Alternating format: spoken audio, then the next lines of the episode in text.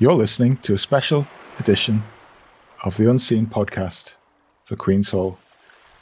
In this podcast, I'm delighted to introduce you to John Parker. John is the artist who has put together the Available Light exhibition that is coming to Queen's Hall, opening on the 4th of February. Hello, John. Hello, Dominic. How are you doing? I'm good. Yeah, yeah. How are you? Fine, thank you. Good. My first podcast, so interested, excited, apprehensive. Don't worry about it. I'm always a bit nervous when I get started and then warm up as I go along. What the audience doesn't get to hear is all the mistakes I make that I will edit out before before it goes public, uh, unless they're really funny, and then sometimes I leave them in. So, John, can you tell us a little bit about yourself? Yeah, I live in Hexham, which, as you know, I'm sure you know, um, in a well-known property agency's annual survey has a couple of times come out as the happiest place to live in in the UK. And one of the reasons, I guess, is we've got all sorts of facilities in the town, including the Queen's Hall. Mm-hmm. And um, I'm a sort of regular patron of the Queen's Hall, either sitting in the seats or wandering around looking at exhibitions. I'd been retired for several years and I'd got myself um, onto a photo box on the web and produced a couple of albums purely for myself that were of photos I'd taken years and years ago, 40 years ago and more, at rock gigs, because music is one of my big passions. And um, around 1979 80, I had some sort of vague aspiration of becoming a rock photographer. So I'd been, as a teenager, getting into music. I'd regularly read New Musical Express, Sounds, um, Melody Maker, whatever. And I was doing that to get the record reviews, the concert reviews, the news from the wacky world of rock music. And I got very interested in the photos that you had in the in the papers and started to find that I was looking more at the photos than at the content. And I was a, a dabbler with photography, really. I, I think I had a, um, a Boots Beirette 35 millimeter camera, which was the cheap and cheerful 35 mm camera that uh, Boots sold. And uh, I took holiday photos and things with that, but I wasn't really that bothered. And I think partly because of um, my interest in the rock photography I saw from people like Penny Smith or Jill Furmanovsky or Chalkie Davies or Adrian Boot or Kevin Cummins in NME and so on, I kind of thought I'd like to do that. So I went out and got myself a Praktica through lens single lens reflex camera and started playing around with that. And I think in early 1979, I'd got tickets to see the average white band at Sheffield City Hall and um, lived in Nottingham but would travel around for gigs. So I sort of surreptitiously took my camera and my reasonably cheap or very cheap, cheapest I could find long lens along to the gig and surreptitiously took a few photos and concentrated on getting things in focus and not having camera shake. I'd read up a bit on the whole subject of available light photography using whatever light you've got. Uh, no studio lighting, no flash allowed, so you're dealing with whatever the light show is. And so I sort of worked out I needed to buy a fast film and use that, and I got some results back, and they were all very static, but I was quite pleased. So I um, I got in touch with the editor of a, a fanzine called Way Ahead, which was based in Nottingham. Mm. And I just, you know, on the principle of Shy Bairns getting his sweeties and just feeling excessively confident at that sort of age, I got in touch with the, the editor and said, Hello, I'm trying to start doing rock photography. I've got a few pictures you might like to see. So, you know, could we talk about it? so Dave Brett, the the editor of Way Ahead, said, "Yeah, yeah, come meet me in my local pub."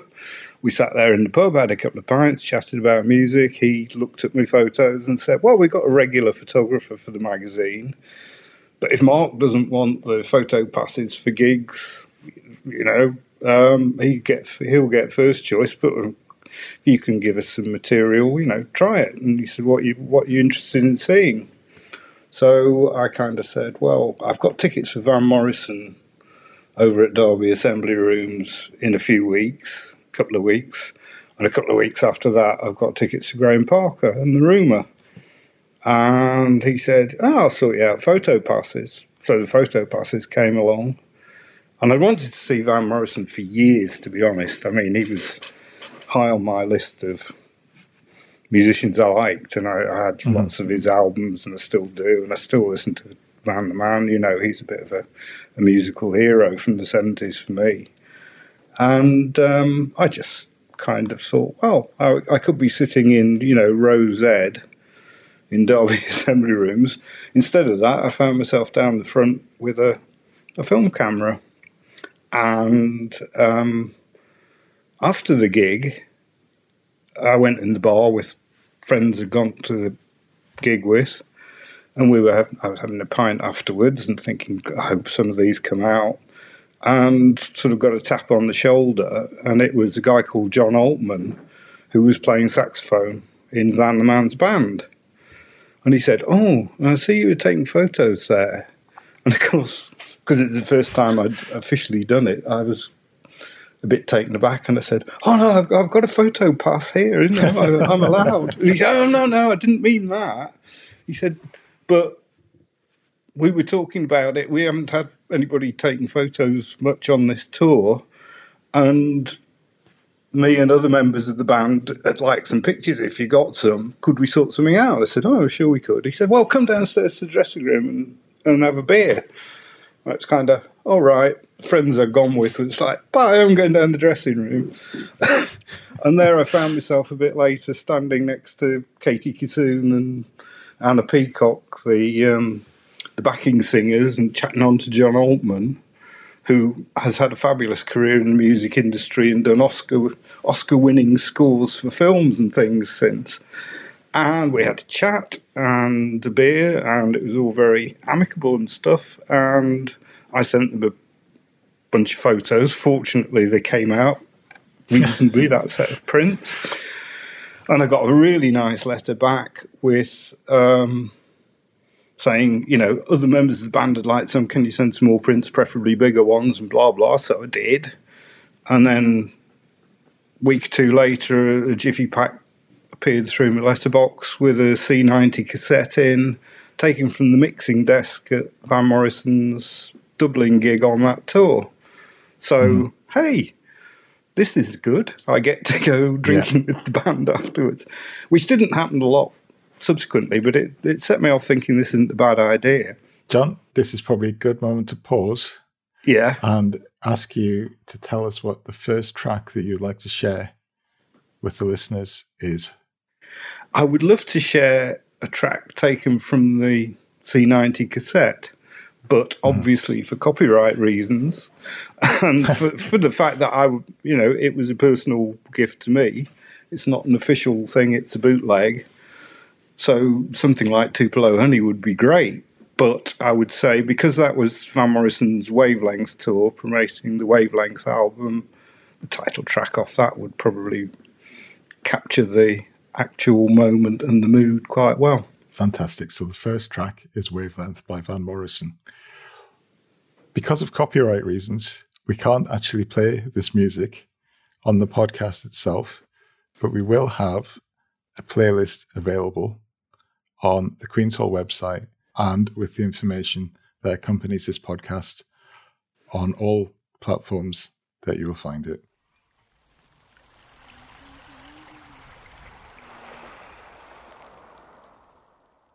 Wow, tell us a bit more about that track, John. I wouldn't say Wavelength was my favourite Van Morrison album, but it was of that moment when it was the first time I'd seen him I certainly liked the album at the time. I'd been out and bought it in advance against the gig, so I started to get to know the songs. And just to see Van Morrison live on stage was just pleasure for me. I'd had tickets about five years before for the fourth row in Birmingham Odeon. Great, this is going to be wonderful. And then, sure enough, Van Morrison got laryngitis. The gig was cancelled, the tour wasn't rescheduled, and I got a refund on the tickets. But obviously, I'd rather have seen him. And, you know, I know he's a grumpy old codger, but then so am I. you know, grumpy old man and all that. And when I actually um, had this experience of going down to the, getting invited down to the dressing room, they were saying, oh, you know, they put the house lights up just when we were coming back upstairs to do a third encore. I thought, oh, what a shame, you know. Mm. But Van Van Morrison had his own dressing room, so I was just in with the band. You know, I didn't ah. actually ah. get to meet meet the man himself. But I did sort of harbour this hope that once I'd sent the prints off to John Altman, the sax player, he might have shown them to Van, and if he was doing a new live album, he might have said, "Oh, you've got a really good moody picture of me playing harmonica. I'd like that on the live album." But when you're 23, 24, 25, whatever, you know, that's dream on kind of thing. Wow. Of course, it didn't happen. What do you think? Uh, what do you think he was doing in that dressing room all on his own? Catching up on his reading, or I have no idea. He might not have been on his own. He just had his own dressing room. Yeah. I just want to imagine him knitting or something like that while he's getting ready for his gig. Van Morrison knitting, yeah. yeah, why not? he, didn't, he, didn't, wear scarves on stage, so um, I don't uh, know about that, but who knows? He might. I mean, they hadn't invented Sudoku then, and yeah. he couldn't have been scrolling through his mobile phone, so no. who knows? He might have been writing his next masterpiece. Absolutely. So, so that's how you got started. Mm. So, what what what happened next? Um, the next gig that I had tickets for that Dave Brett very kindly sorted me out with a photo pass for was um, Graham Parker and the Rumour.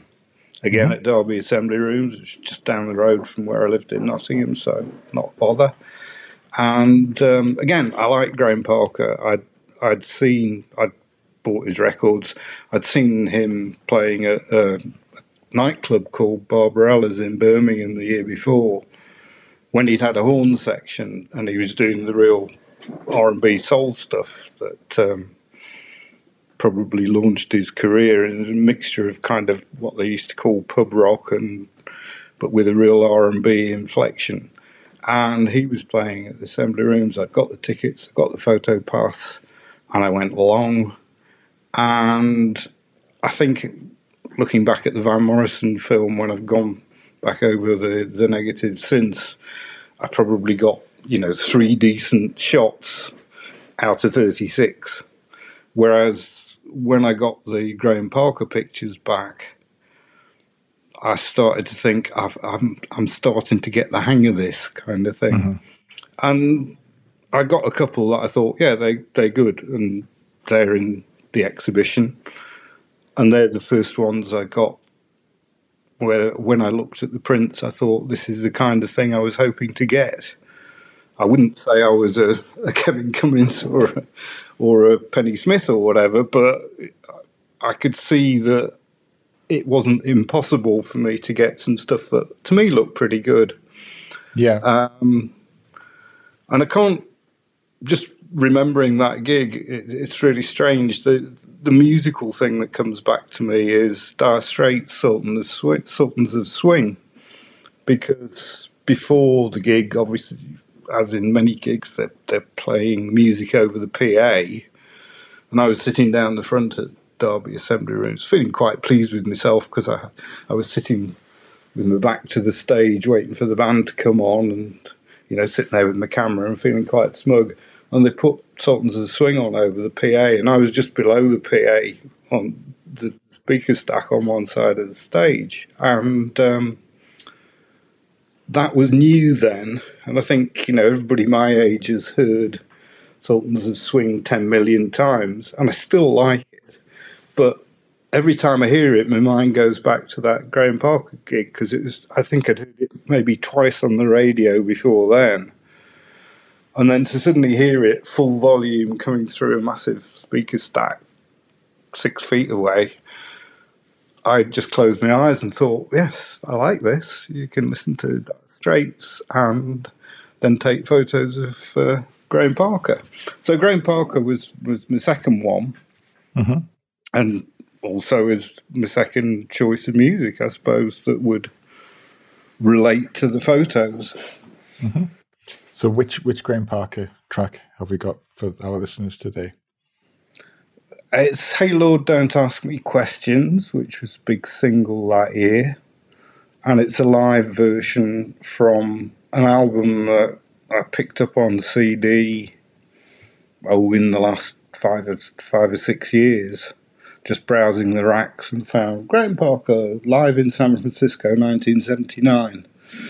So it's again contemporaneous with the gig at which I was merrily clicking away and thinking, won't these come out? Fantastic. Well, uh, podcast listeners, I guess you understand how this works now. Pause the podcast and have a listen to this track in the playlist.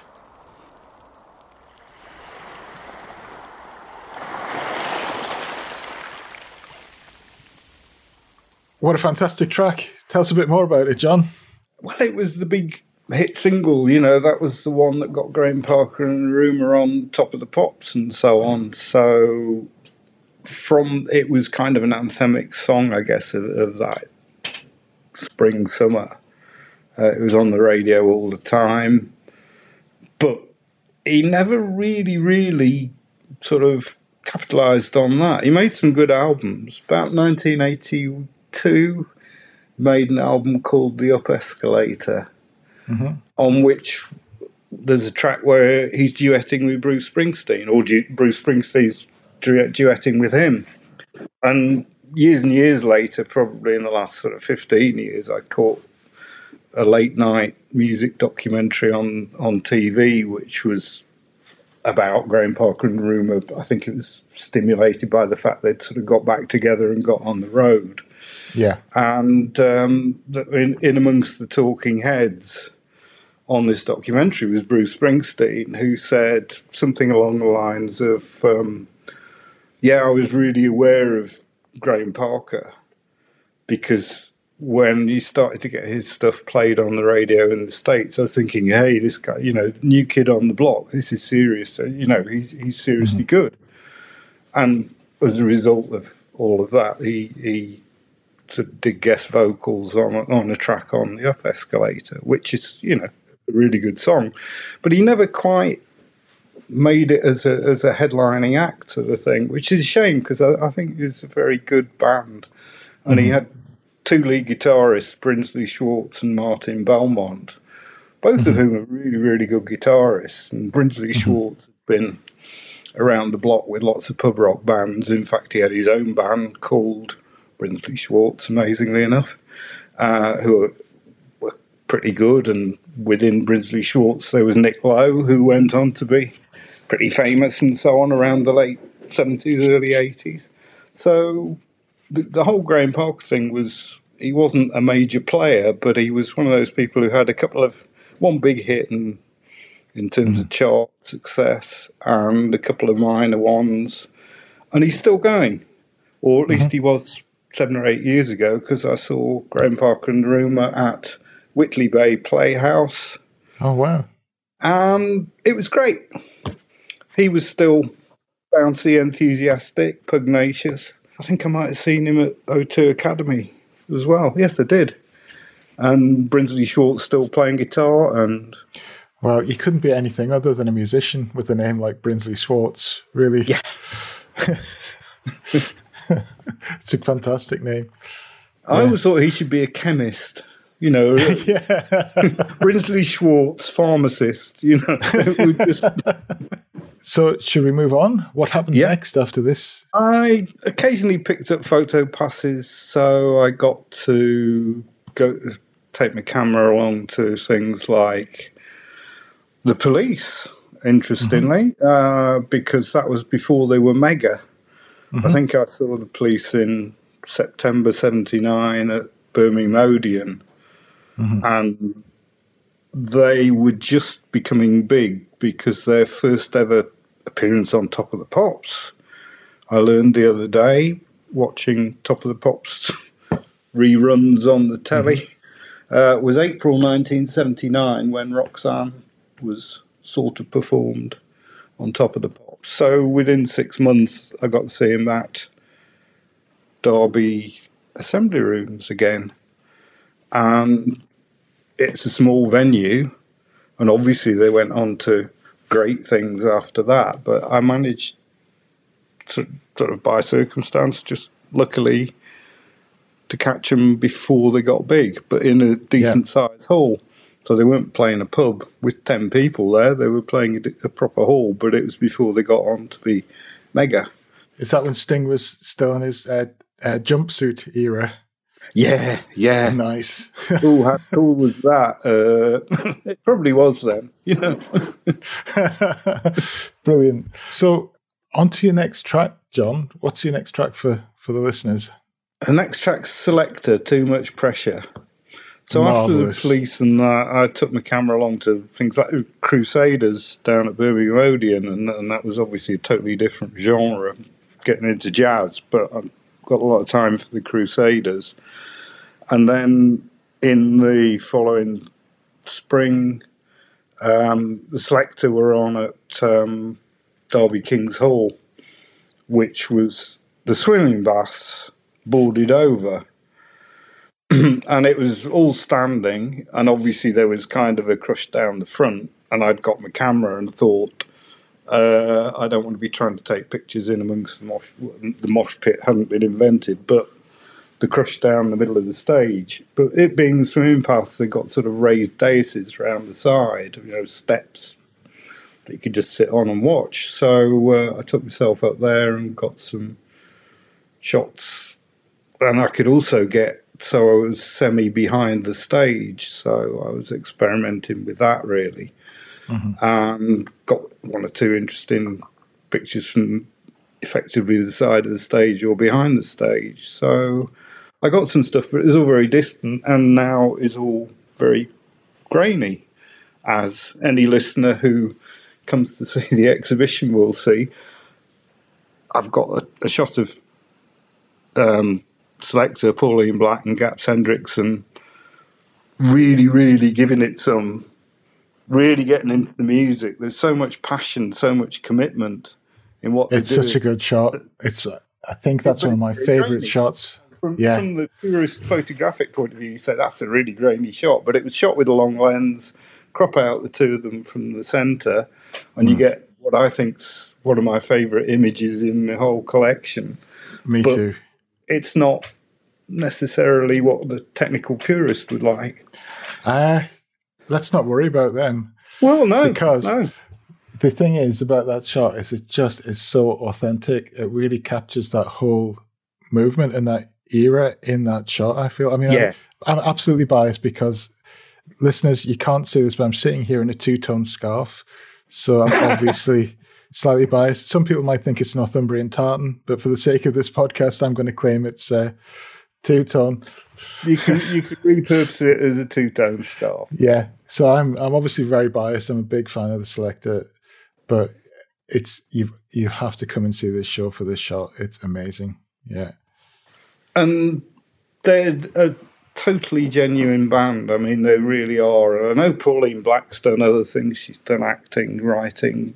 Uh, I think she's written plays and stuff. She's mm-hmm. she's just all round yeah. star and and good egg because yeah. I think about 2014 15 they were on at the O2 Academy in Newcastle and they were on in the little upstairs room rather than the main hall and um, they were just terrific they were just so switched on so such good value they just really really get into it every time they're really genuine and in advance of that, I'd I'd been doing some scanning of, of some of my old photos, and I got my ticket for Selecter um, in advance and sent them via the website just a couple of the shots and said, do do you remember 1980? You know, 34 years ago, whatever it was, 35 years ago.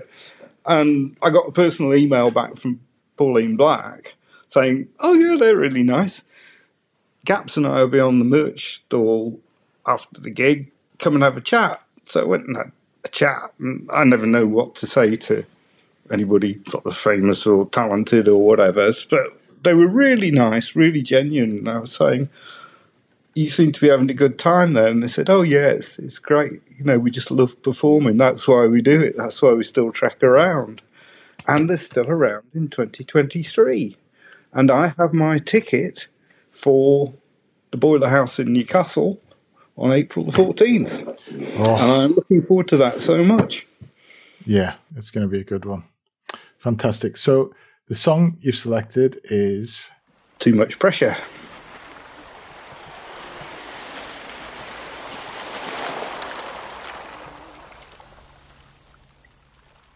Oh, that is that is such a fantastic track. It has to be in my top ten favorite tracks of all time. That. Wow. Okay, so uh, what next, John? What next? Well, I lived in Nottingham, and there was, and still is, the Theatre Royal in Nottingham. And in the summer of 1980, uh, it was announced that there was going to be a series of gigs during August when the theatre basically shut down, theatre empty. They weren't putting any plays or other productions on. And a TV company from that London had booked out the theatre, booked in a load of bands, and was filming them for TV. And I think what pretty much the first of these bands was Squeeze, who I liked. So we bought tickets and went along to see Squeeze. And you got the, the theatre, which obviously is of the same age as the Theatre Royal in Newcastle, same style thing, beautiful old Victorian building. And you've got TV cameras in there and a TV crew filming a gig, which was quite interesting because I, I, didn't recall that I'd been to a, a, gig where anybody was actually making a production of it before. But one thing I noticed was that they didn't have a stills photographer. So, again, on the Shy Bairns Get Me Sweeties principle, I just went to the library in my lunch hour or whatever. Had to delve in the pre-internet days when you couldn't just look things up. Had to delve in the London phone book and found a production company uh, and gave them a ring and said, "You haven't got a stills photographer." And they went, "Oh, that's a point." Hmm. And they said, "Oh well, come and meet us next time we're up, and we'll have a chat." And we had a chat, and I showed them some of my Van Morrison, Graham Parker, Selecter, Average White Band, um, and somebody else, Police Pictures and said, This is the kind of thing I do. And they went, Right, we'll pay you. And it wasn't a vast amount, but it, it was quite a lot at the time, I suppose, you know, so 20, 25 quid or something. If you produce us one roll of black and white film and contact set, you keep the negatives, they're yours. You give us contact set, we say what prints we want, you give us the prints. Like that was the deal and they said, if you, you know, provided you give us a black and white film, if you want to carry on and take more uh, and take colour and what have you, um, fine. You know, you, you can stay all night. You don't have to disappear after three songs or anything. That was great. So I, I sort of set off, having blagged my way in to be the official stills photographer for mm-hmm. the um, Rockstage series, which later went out on telly in the middle of the night in various ITV regions with these 25, 30 minute program. I suppose they were about a half hour on the TV, but with an advert break in the middle. So the gigs were fairly short, and they tended to put two bands on a night and film two bands, get half an hour's worth of footage, and then kick them off and I had half an hour snapping away, which was great. Except I had um, my camera was a very very much budget SLR, and my longer lens was a very very much budget price long lens, and it kind of shows in the photos. And you know, so c'est la vie sort of thing. That was a good learning experience because there are a load of bands, some of whom I liked and some of whom I wasn't bothered about, but I had to take photos of them, and some of them had a, a very good and intense light show, and some of them, like Ultravox, just had seemed to have a bunch of fluorescent tubes welded, sort of strapped to the uh, the legs of the keyboards. Thinking, I can't get a picture of Ultravox because there's not enough light. And again, going back to the the overall theme of o- available light, that was a really valuable lesson for the photography and, and film nerds out there. What would what were your tricks for capturing these shots in, in low light conditions? What were you doing? What was I doing? I was trying to stay very, very still. So and hold the camera as I press the shutter, press the shutter extremely carefully mm-hmm. so you don't get any camera shake to exacerbate the problem. And for for people who aren't sort of photographic nerds, when you want to take a picture and there's not much light, you have to open the lens up as wide as it'll go to allow the maximum amount of light in. And you have to slow down the shutter speed.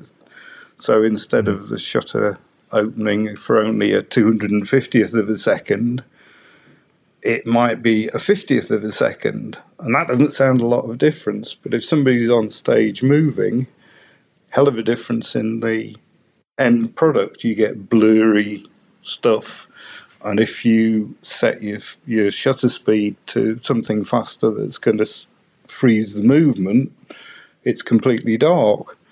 So my I became very aware of things like camera shake and um, shutter speed, and I also figured that the way to get anything was to kind of watch the performers' movements and wait until they were not flailing their arms about or leaping up and down. and you get less dynamic and, and less a, a, picture that has less impact, less dramatic impact.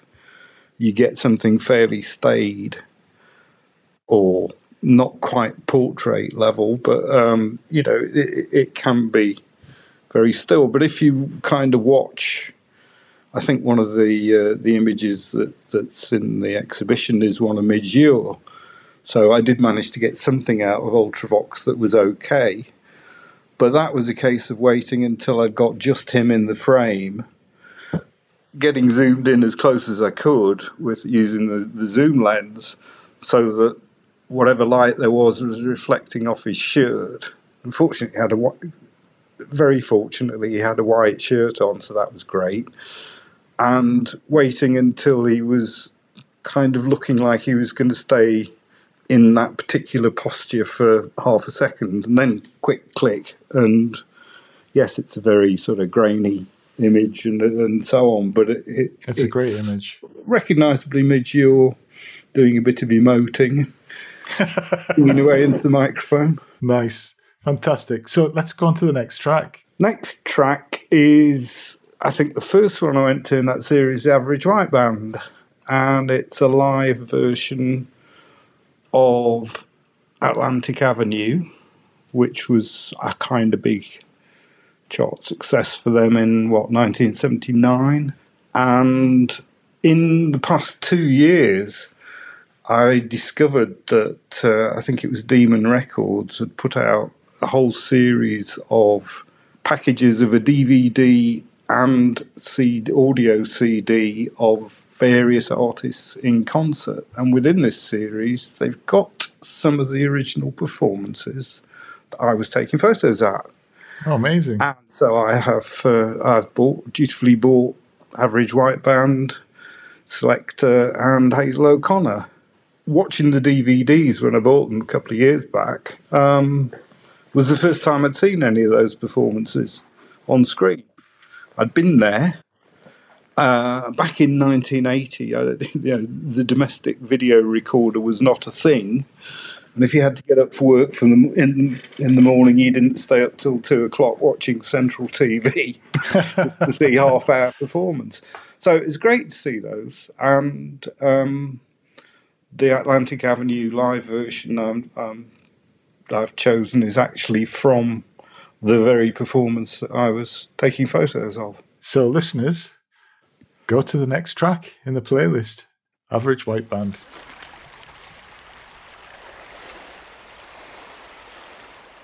Okay, John. So we're at the point where you have been rubbing shoulders with Squeeze and starting to get a, a name for yourself a bit. Would you say, as, as somebody who's a gig photographer by this point? No, I don't think no. so. No, no, no. I don't think I ever got to that stage. No, I was still very much trying it out and seeing what I could do. And I had well, I, I went from having other jobs or being on the dole or working on manpower services commission funded job creation schemes all through sort of 1980 81 i was sort of thrashing about i mean my life was fairly chaotic then mostly self-inflicted reasons like jacking in a pretty good job because i really decided that uh, being a graduate and graduate entrant tax inspector was not good for me and was not good for the Inland Revenue. You know, it, it was. I had three years of that and drove me batty, so I, I quit. But I didn't have a, a plan, and I think also my first marriage finished at that point, and I think my first wife and I both quit at the same time from that. So it was very, very chaotic and um, not stable, and uh, I didn't have an income from the photography. I had a limited amount of income, but I ploughed that back into bigger and better kit or whatever. So um, it was all a bit chaotic. There wasn't a a game plan. There wasn't a career plan or anything like that. I was trying to find out if I could get um, get somewhere with it. I did actually write to Penny Smith, the um, you know, much revered NME photographer, mm. And just asked her if she could give me any advice. And, and I, I think somewhere I've still got the letter she sent back. She sent me a really nice letter back, and she said timing's the main thing. If you want to get your pictures in the music press, you've got to have them on the picture editor's desk the day after you've taken them. Yeah. and that was very good advice. And I think I'd sent her some things, and she said, "Yeah, you know, you got got the general idea. What you've got to do is professionalise this and, and get onto the photo editors and be putting packets of envelopes full of prints on their desk when they rock up in the morning before everybody else. Before everybody else does, and I couldn't find a way of doing that. You know, I, I didn't see how I could achieve that.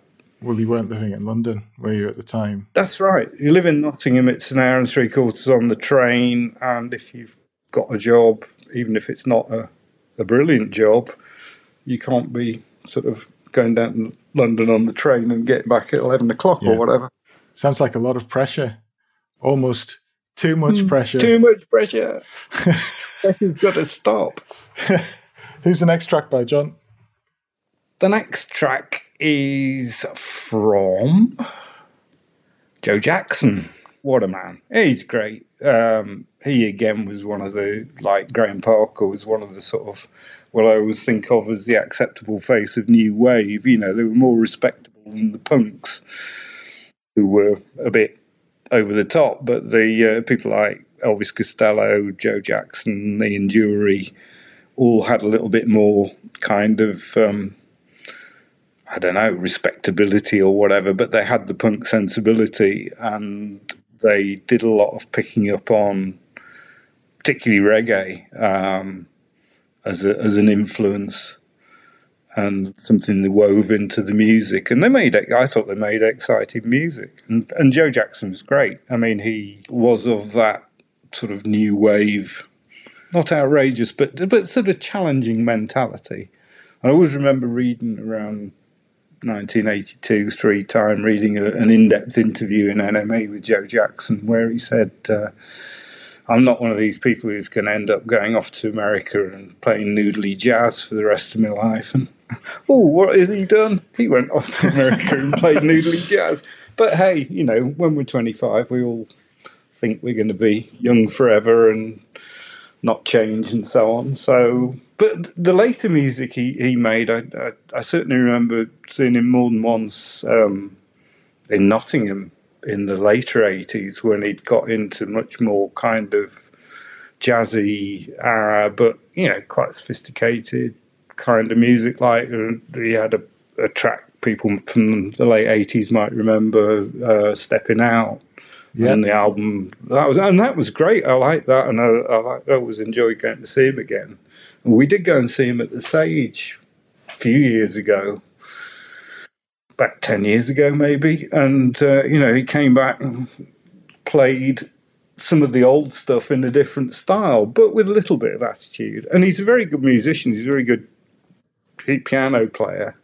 And he wrote some great songs and he delivered them brilliantly and he had uh, a great backing band. Graham Maby, bass player, was was great, and the guitarist Gary Sanford was one of these kind of very very active guitarists in terms of he was performing as well as playing. You know, I, I went to see Joe Jackson sometime 1980ish, somewhere down in Coventry, and I always remember the. Uh, the, the in the song "I'm the Man," he's talking about the the cynicism of commerce and you know the the people who make money out of selling trends basically to young people. And it's all about kung fu skateboards all the lyrics are about that.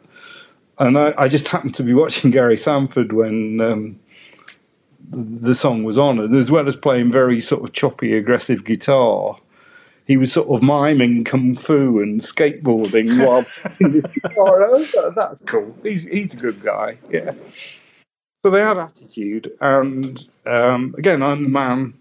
Great studio track, but I've sort of picked out from a a, a double live album that Joe Jackson put out back end of the 80s that I've got a, a live version of uh, I'm the Man from 1980, which is kind of a little bit rough and ready, but hey, that's what live music should be about. Not as polished as the studio version, but live. And because of the context in which we're talking about all this, I think a, a slightly rough and ready live version is kind of much more appropriate than the polished yep. studio thing. Absolutely. Let's have a listen. Fantastic. So, what was next then, John? What happened next? What happened next? Well, we got into 1981, and um, I didn't actively pursue the photography after the, the 1980 set of gigs kind of finished. I think I, I took some pictures of the blues band at um, the Royal Albert Hall or the Albert Hall in Nottingham. Uh, Paul Jones, who's still like you know does radio shows and stuff. Had been in Manfred Mann, various other sort of um, blues luminaries were had a thing called the Blues Band, and that was great. Took some photos of that, and then kind of put it on the back burner because my life was needed some attention the rest of my life. But in 1981, uh, the production company who had done the TV shows and had paid me to do the stills for them. Booked the Theatre Royal in Nottingham out again for August and put on a load of bands and um, got in touch with me and said, Would you like to be a stills photographer? So I went, Oh, all right then. And I got into a, another bunch of shows that um, were really good, some of them. Um, and in the meantime, my wife and my girlfriend or partner, whatever, had uh, had got a Pentax ME Super, which was a cut above the Praktica I, I'd, I'd got. It was still not a pro camera, and she sort of said I could use that for these shows. I bought a, a little Hanimex 28 to 80 millimeter zoom lens a short lens, but it gives you a wide angle, 28 millimeter wide angle, so you could get the whole of the stage in instead of just individuals. And that made a hell of a difference. And I also realized that I needed to, I think when I got the first check through from the, the TV production company, I think I thought I needed motor drive, so I got a bolt on motor drive to wind the film for me, uh, which meant you could get, if there was some action on the stage, you could just hold the shutter down and it'd go ching ching ching and take three or four photos in a very short space of time. And so that all improved the quality of the pictures. I think the first of that series was Sad Cafe, and I couldn't go, and I missed Sad Cafe for whatever reason. But the rest of the series I covered uh, with my camera, and there was some very good stuff in that. And I got better results in 1981 than I got in 1980. Better kit, bit more experience, looking back at what I'd done and thinking, mm, I could do that better. How do I do that better? And I was, uh, I processed my own films in a dark room I had set up at home and of course part of the learning curve. The Joe Jackson concert, I uh, the previous year I'd um, I'd managed to um, foul up developing the film, so I ended Ouch. up with a whole strip of film that you know it was my fault. I'd done it wrong. I'd fouled up on the the developing. I think I ended up with sort of one frame where there was anything visible. It was awful. So I got a little bit slicker at developing the films, and I had my own enlarger so I could print my own photographs from the negatives, so that I was actually uh, capable of doing black and white stuff myself. Color film requires more uh, sensitivity to the temperature of the fluids you're using, the, the solutions you're using to develop and, and fix the film. So I always took them to a lab in Nottingham. So it was kind of get down the lab, drop the films off, and then a day or two later go and pick them up, take them away. And that was the tr- colour transparencies. The prints I did myself. So, um, you know, I was learning the technical side of it, the actual developing and printing, so that I had 10 by 8 black and white prints of what I did. And that, that was interesting and useful anyway. So, that particular series, um, there were bands I wanted to see, bands I didn't really want to see, bands I hadn't heard of. And that was the nature of the, the TV thing. And of course, in the background, because you got to know the crew a bit, the camera crew and the production crew, there were always kind of rumors floating around like, oh, next week we're trying to get they're trying to get uh, Thin Lizzy on. It's like, oh, good, Thin Lizzy, that'd be interesting. And from the visual point of view, Phil Lynott, well, very photogenic, charismatic kind of figure. You think, oh, if we get get them, that'd be great. It's, I did hear talk about U2, uh, and that was 1981, or perhaps it might have been the year before. At one point, U2 were bandied about, but that was before they were big. You know, that was when they were just um, starting to come through, and that would have been entertaining and interesting as well. But those didn't transpire.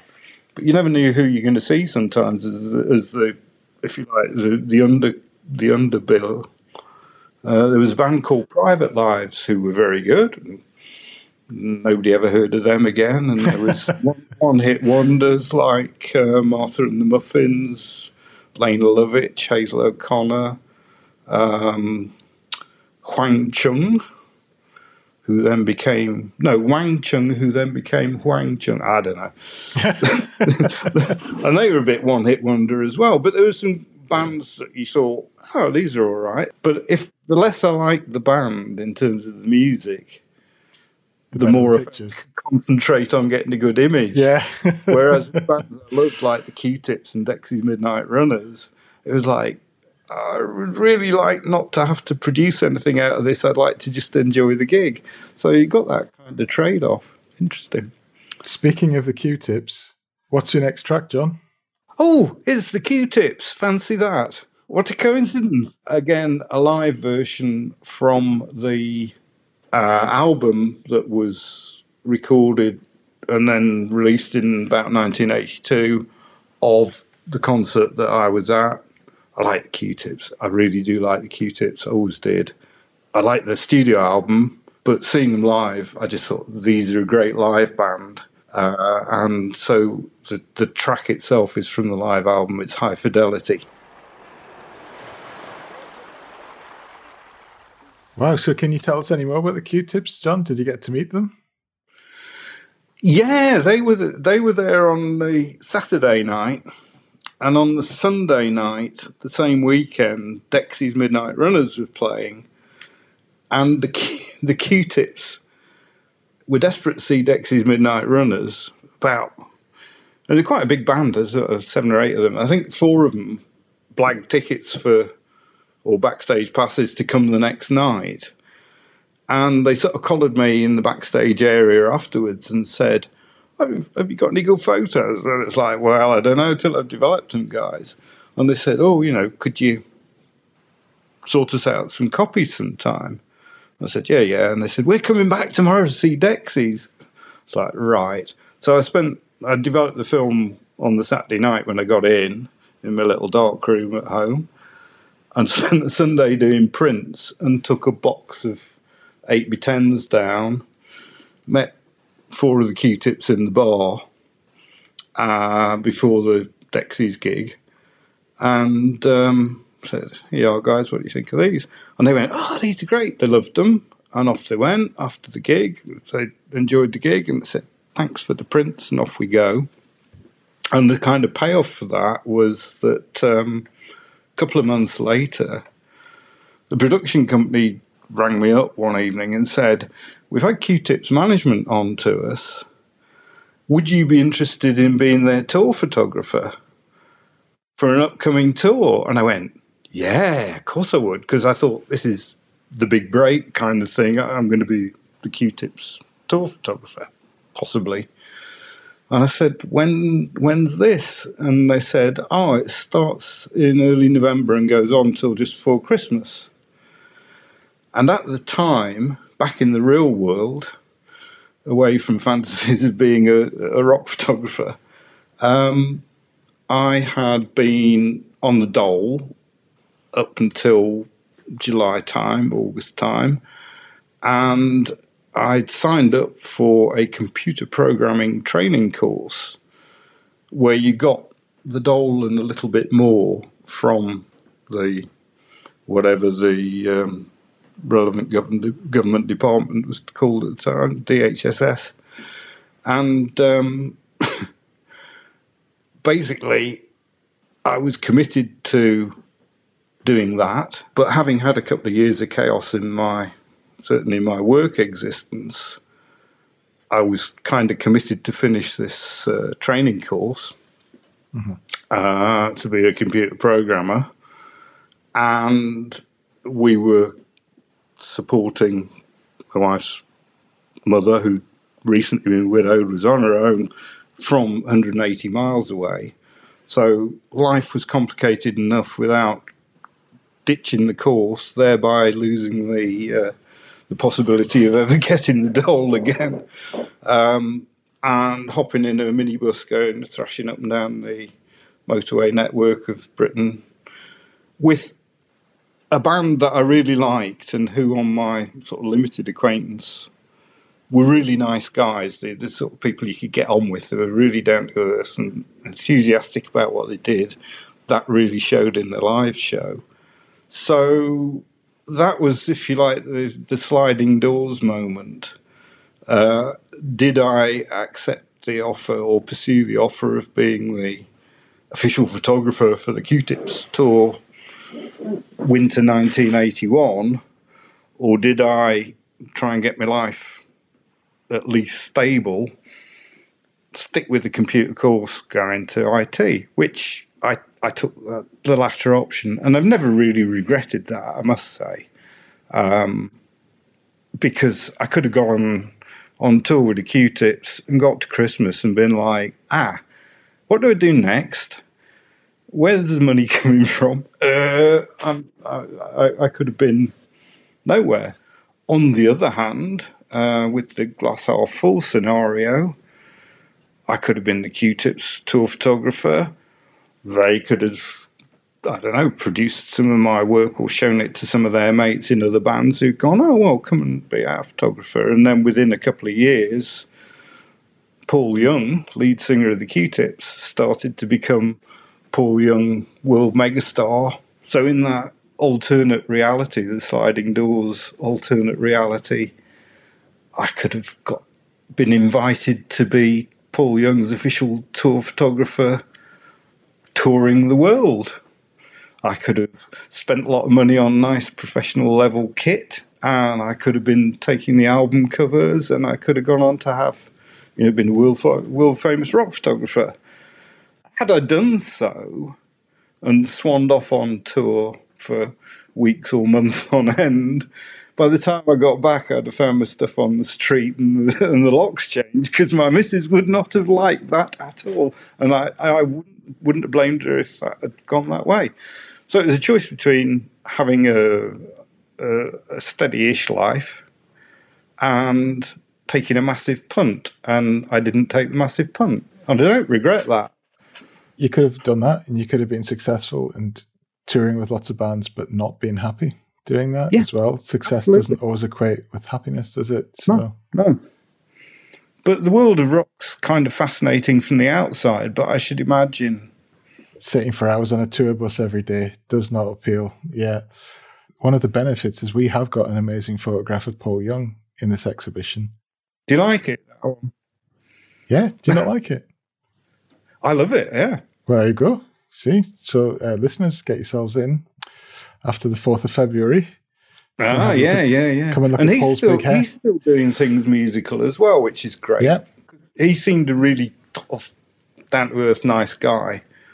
And he's, the last I saw of him or heard of him, he had a band together called Los Pacaminos, which is a sort of Tex Mex ensemble. And they were on at Sage 2 not long before the COVID pandemic hit and uh, we went to see them there, and they were great because it's just a bunch of guys playing the music they love. And he was talking in the patter, you know, the in between songs. He was talking about liking Tex-Mex music, and Cooder was one of his heroes. And when Cooder played with Flaco Jimenez, the, the Mexican um, accordion player, that that sort of music was what got them forming that particular band. So um, Cooder's somebody I've really liked their music for 50 years, you know, so I, I was pleased that uh, he had that sort of influence as well as the R&B soul influence that drove the Q-Tips. Fantastic. Well, before we go any further with Cooder, what's your next track, John? Well, slight change of gear and slight change of um, musical tone would be Siouxsie and the Banshees track called Spellbound from the Juju album. And and here I, I you know, in the interests of full disclosure, I was never a, a particularly a Siouxsie and the Banshees fan. I didn't quite get what they were doing. That says more about me than it does about them. I know they've got a big following, a loyal following, and they make good music. It's just not music that hooks me in. But I have to say, Siouxsie and the Banshees of, of the whole of that second series of, of concerts in Nottingham, Siouxsie and the Banshees were just wow. I mean, yeah. she she is very sort of charismatic stage personality, very striking looking, incredibly well presented, and her whole stage persona and, and the way she moves and looks at looks at the audience or what interacts with the audience, brilliant. And they had a fantastic light show, and the sound system was spot on. I remember thinking after that show, "Oh, these are good." Yeah, these are so good. Yeah. Um, I, I love them. I absolutely love them. yeah, And yeah. I mean, it's it's just what floats your boat musically, isn't it? And I, I could never quite get it. So when we were first talking about this um, exhibition as, a, as a, a possibility, and about the possibility of incorporating some sort of soundtrack into the whole offering, I actually just went down to HMV and browsed the racks and found the Siouxsie album that um, came out in 1981. And I bought it and brought it home and listened to it. I thought, yeah, but that track Spellbound, yeah, I. I listened to that quite a lot. It's it's got something, yeah. Yeah, I was I was kind of when you sent some of the initial photographs through for this, and I was looking at them on my computer at home. My wife saw the Siouxsie pictures over my shoulder, and she was just like, "That is amazing," because she was a big goth, so she Oh, got right, it yeah. immediately. And some of the um, some of the Siouxsie pictures we've got in this exhibition are just stunning as well. You've got to come and have a look at those. So let's have a listen. Spellbound by Siouxsie and the Banshees.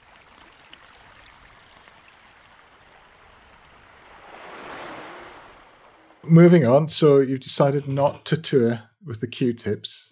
Did you? Was that the point at which you kind of started wrapping up the um, the gig photography then, John, or did you do a few more?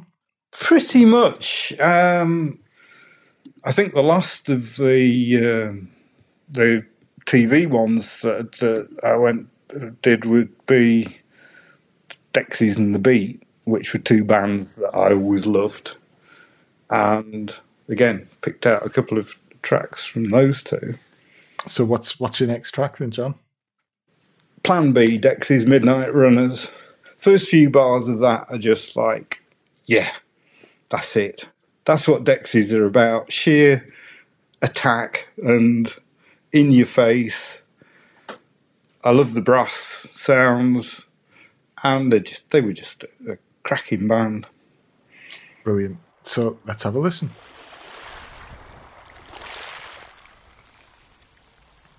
So, John, you've got this amazing archive, which I guess a lot of people who worked in the IT industry don't have. so, you've got this archive, and we can really proudly show this now, can't we? We've been working together to get the prints ready Mm-hmm. um, and it opens uh, to the public on the 4th of February. How excited are you about sharing this work? Yeah, I am. Um, it came about because after retiring, I started scanning. I bought a, a laptop and a, a proper scanner or a better quality scanner than I had before. Went through them all, and again, the Q-tips comes into it. Um, one week I'd been scanning the photos I'd taken of the Q-tips in 1981 and it just happened that that particular week was the week where we had to see Paul Young's Los Pacaminos at the Sage. And my wife and I were sitting there having a meal in the bistro at the Sage beforehand, saying, "Oh, that's coincidence," and talking about Paul Young. And then before the gig started, we were wandering around the balconies at the uh, Sage, like you do, and they'd got a display of their house photographers' photos from the Americana um, series that they had. And we looking at them and saying, oh, that's good, that's good, blah, blah, blah, blah. And my wife actually said to me, you know, you should get some of yours stuck on a wall somewhere because some of them are quite good. And I thought, hang on a minute.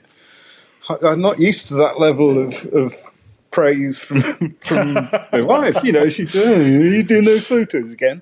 Yeah, I'm afraid I am, you know.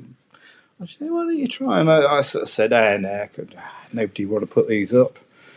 And kind of, nah, not going to do that. Nah, it's just for my own sort of entertainment and to do decluttering and get rid of boxes and slides and just have things digital. So um, it just nagged away at my head for a couple of days, a few days, and I just idly went on the Queen's Hall website and thought, hmm, community arts. Well, I'm sort of, I've lived in Hexham 20 years, it must count as part of the community, possibly. Uh, art, possibly. And I just emailed Katie Taylor, the artistic director, and said, I've got this bunch of photos. Would you be interested? And she very positively came back and said, Yeah, come discuss it over a coffee. So we met in the the Queen's Hall Cafe. I downloaded a load of images to my iPad and sat there and flicked through and said, you know, what I was looking for was, could you possibly think about putting 15, 20 of these on the wall sometime for a couple of weeks? And she, Casey sort of said, oh, no, no, no, no. What we want to do is get a proper competent mm-hmm. producer, a, a very able producer. That's you, Dominic Oh, thank you very much. Get a very able producer in that we know and turn this into something really good. So, yeah, I mean, that was beyond my, I won't say wildest dreams, but it was my, my highest aspiration was to get 20 of my photos in Gallery One in the Queen's Hall for maybe three weeks. And they would have been, I would have gotten printed at a local photography shop get them framed, say, right, stick them on the walls, and that will be it. But what we've ended up with is is much more than that, and and you've added an enormous amount of value to that. So I'm going to be really excited to see what you've done with the digital images. I'm excited to see them on the wall, and believe it or not, listeners, we actually have got Queen's Hall to build an extra wall for this show, so that we could fit as many of these shots in as we could as well haven't we? So I'm looking forward yeah. to seeing that. Yeah. Um, and this recording will be playing in Gallery Two as well uh-huh. with with the music. So uh-huh. why not get yourself down and listen to this all again, but with the music? On that uh, subject, what's the next track, John? Next track would be the beat. Whine and Grine, stand down, Margaret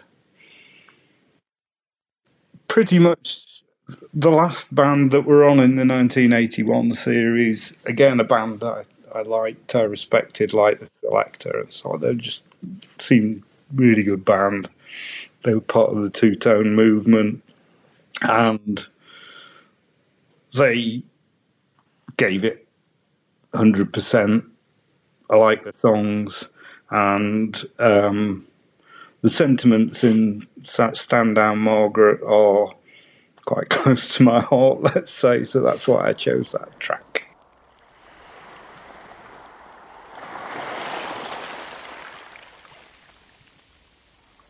Yes, The Beat, what a marvelous band. Um, I've never seen The Beat. I've always wanted to. I've never seen them play.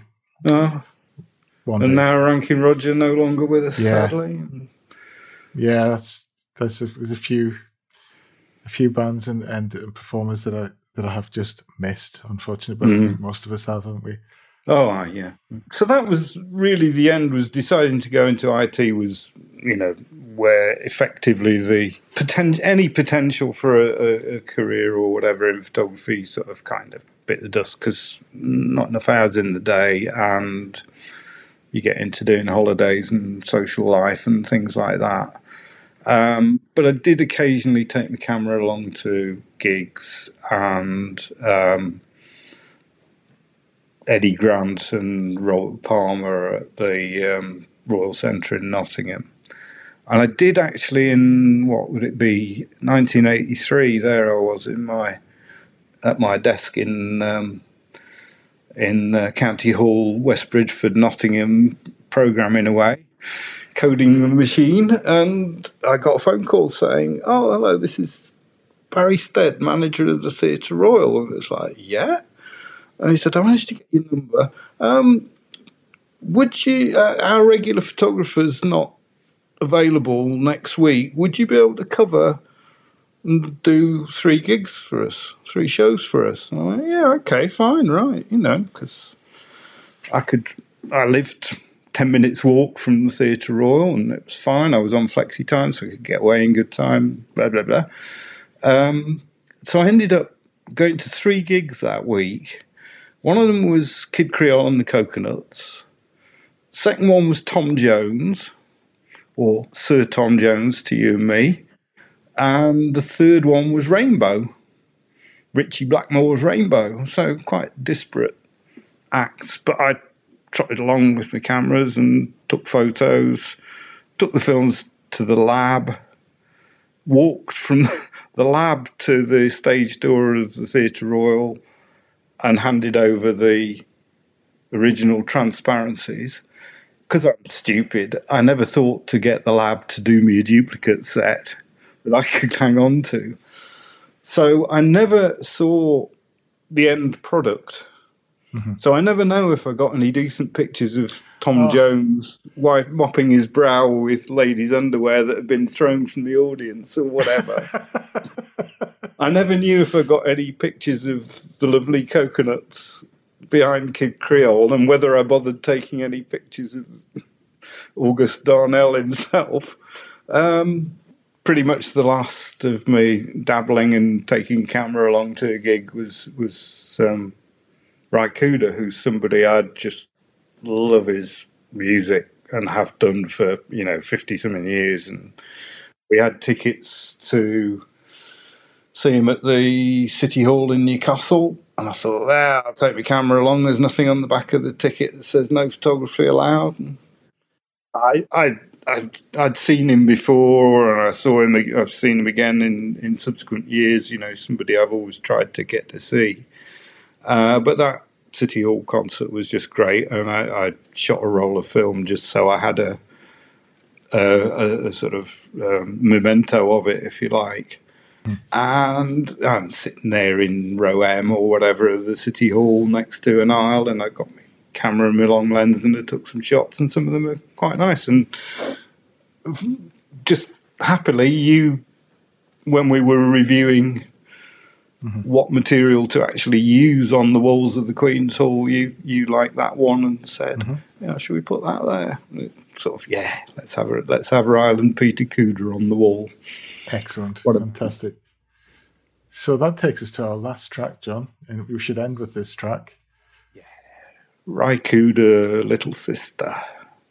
Again, a live version uh, from the No Nukes album, which was Musicians United for Safe Energy, 1979, Madison Square Garden, because there'd been the uh, Three Mile Island near nuclear disaster around that time, a bunch of musicians like Bruce Springsteen, Jackson Browne, Bonnie Raitt, mm-hmm. um, Crosby, Stills and Nash, all of them, and Ry Cooder, they just did a fundraiser, and because they were who they were and, and had the clout and the money, they uh, they booked out Madison Square Gardens in New York City for several nights, and so it came out as a triple album, and Ry Cooder was there doing uh, Little Sister and it's Fantastic. a good track. It's very upbeat and nice guitar. That's good. Brilliant. Well, let's let's play out on that song. So thank you, John. It's been a pleasure. I'm really looking forward to seeing your work on the gallery walls. So for those of you who haven't been listening to me throughout this whole podcast, the one thing you need to remember is that that show opens on the 4th of February at Queen's Hall in Hexham. Thank you, John. And now we've got Ry Cooder with Little Sister. Thanks, Dominic.